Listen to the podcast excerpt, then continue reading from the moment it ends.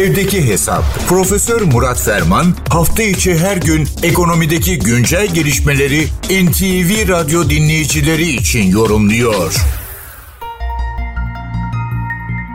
Dün değindiğimiz, ele aldığımız e, Türkiye'nin dış ödemeler dengesi veya cari dengesi çerçevesinde bütün senenin Aralık ayı rakamlarının belli olmasıyla beraber bütün senenin tablosunu ortaya koymuştuk. Şimdi bir hatırlayalım. Yabancıların Aralık ayında 10.6 milyarlık bir yatırım yaptıklarını ama bunun 3.6 milyarının gayrimenkul alımı olduğunu hatırlatarak başlayalım. Kalan tutar da belirli bir ağırlıkla zaten Türkiye'de olan yatırımlarda sermaye artırımı için getirilen tutarı temsil ediyor. Türkiye'de 10.6 milyar dolarlık yatırım yapılmakla beraber yurt dışında yapılan 6 milyar dolarlık yatırım bilanço mantığı gereği düşüldüğünde net yatırım tutarı 4.7 milyara iniyor. Doğrudan yatırım için getirilen 4.7 milyar dolar 2020'de elde edilen 4.4 milyar dolardan sonra en düşük tutara işaret ediyor. Bilindiği üzere uluslararasılaşma, uluslararası finans çevresinden veya potansiyelinden yatırım çekme ülkelerin en önemli ekonomik kazanımlarından, amaçlarından bir tanesi.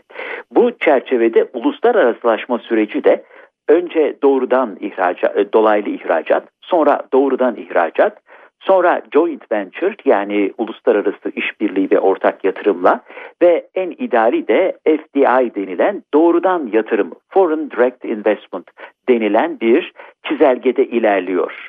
Bu çizelgede kazanç miktarı doğrudan yatırımlara doğru gittikçe artıyor ama buna paralel olarak risk de artıyor. Öyle ya farklı bir ülkede yatırım yapmak, sermayeyi oraya taşımak hiç şüphesiz risk oranını da arttırıyor ama teori ve uygulama doğru yapıldığında risk oranıyla beraber kazanç oranının da artması gerektiğini söylüyor.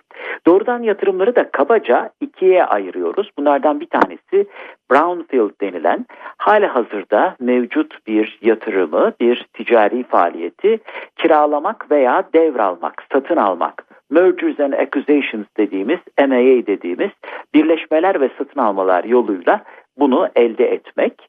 E, bunun bir ötesinde de Greenfield dediğimiz sıfırdan yepyeni genellikle de entegre bir tesis kurmak. İşte hal bu noktaya geldiğinde Türkiye'de son yıllarda maalesef Greenfield dediğimiz yani sıfırdan büyük ölçekli yatırıma rastlamak mümkün değil. Özellikle bu tür yatırımlara otomobil fabrikaları veya otomotiv sektöründe faaliyet gösteren fabrikalar akla gelir ve bunlar örnek gösterilir. Tabii Türkiye bu konuda özellikle yatırım ofisi ve diğerleriyle yabancı yatırımları çekme yolundaki mücadelesini sürdürüyor. Doğrudan Cumhurbaşkanlığı bünyesinde oluşturulmuş ve genç bir ekibin enerjisi yüksek bir tempoyla sürdürdüğü çalışmalar sonuç da veriyor. Bu işin bir de hani sermayeyi getiren tarafı var.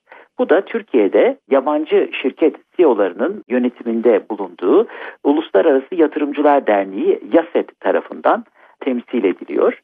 YASET'in aslında açılımı Yabancı Sermaye Derneği ama bir parça irite edici, rahatsız olacağı için e, belki de PR yaklaşımlarıyla bunun Uluslararası Yatırımcılar Derneği olarak son yıllarda adlandırıldığını görüyoruz. YASET e, dün itibariyle bir basın toplantısı düzenledi ve Türkiye'nin uluslararası doğrudan yatırım potansiyeli ve Türkiye'nin e, uluslararası doğrudan yatırım rekabetçilik endeksi ile ilgili verileri tartıştı. Buna göre paylaştı, düzeltiyorum. Türkiye'ye son 40 yılda 270 milyar dolarlık bir uluslararası yatırım geldiğini görüyoruz yatırımı getirenler cephesini ve onların noktayı nazarlarını temsil eden YASED'e göre 33 farklı ülkeden üyelere sahip bu kompozisyonda yabancı sermaye Türkiye'de 1.3 milyon kişiyi istihdam ediyor. Yani toplam istihdamın kabaca %8 veya 9'unu yabancı sermaye yatırımlarında kaynaklanan katma değer üretimi oluşturuyor. Türkiye bu buna karşılık Türkiye'nin ihracatının yüzde otuzunu uluslararası sermayeli şirketler gerçekleştiriyor.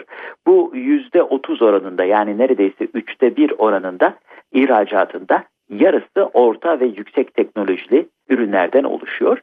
TÜBİTAK'la da bir işbirliği anlaşması bulunduğunu bildiğimiz yabancı sermaye bütünlüğü 52 tane ARGA merkezi 6 tane de tasarım merkezinde faaliyet gösteriyor. Son olarak şunu da söyleyelim. Uluslararası sermayeli şirketler Türkiye'de 85 bin tedarikçi ile çalışıyor. Tabii Türkiye'ye yeni uluslararası yatırım çekmek kadar mevcutların yatırımı arttırmaları da çok önemli ve netice itibariyle sadece şirket satın almalar, sermaye arttırımları değil, sıfırdan yeni ve daha büyük montanlı yatırımların gelmesi, doğrudan yatırım cazibesinin artması Türkiye bakımından önem taşıyor. Ama bunun için önce herhalde Avrupa Birliği ile Gümrük Birliği'nin revizyonu başta olmak üzere münasebet ve statümüzü yeniden gözden geçirmek gerekecek. Evet, tabi paranın tırnak içinde milliyeti olmaz derler ama paranın menşei ve milliyeti e, bellidir, ortadadır ve herhalde Türkiye gibi potansiyeli yüksek ülkelerin, yükselen ekonomilerin daha ziyade portföy yatırımından ziyade doğrudan yatırım dediğimiz sıcak paradan ziyade daha yerleşip durmuş, sizinle beraber gülen, sizinle beraber ağlamaya hazır olan bir miktar veya pozisyon olmasında büyük yarar olacaktır. Bu genel bilgi paylaşımı çerçevesinde değerli dinleyenlerimize katma değeri yüksek ve yüksek katma değerli bir gün diliyor. Huzurlarınızdan hürmetlerle ayrılıyorum. Profesör Murat Ferman'la evdeki hesap sona erdi. Kaçırdığınız bölümleri www.ntvradio.com.tr adresinden dinleyebilirsiniz.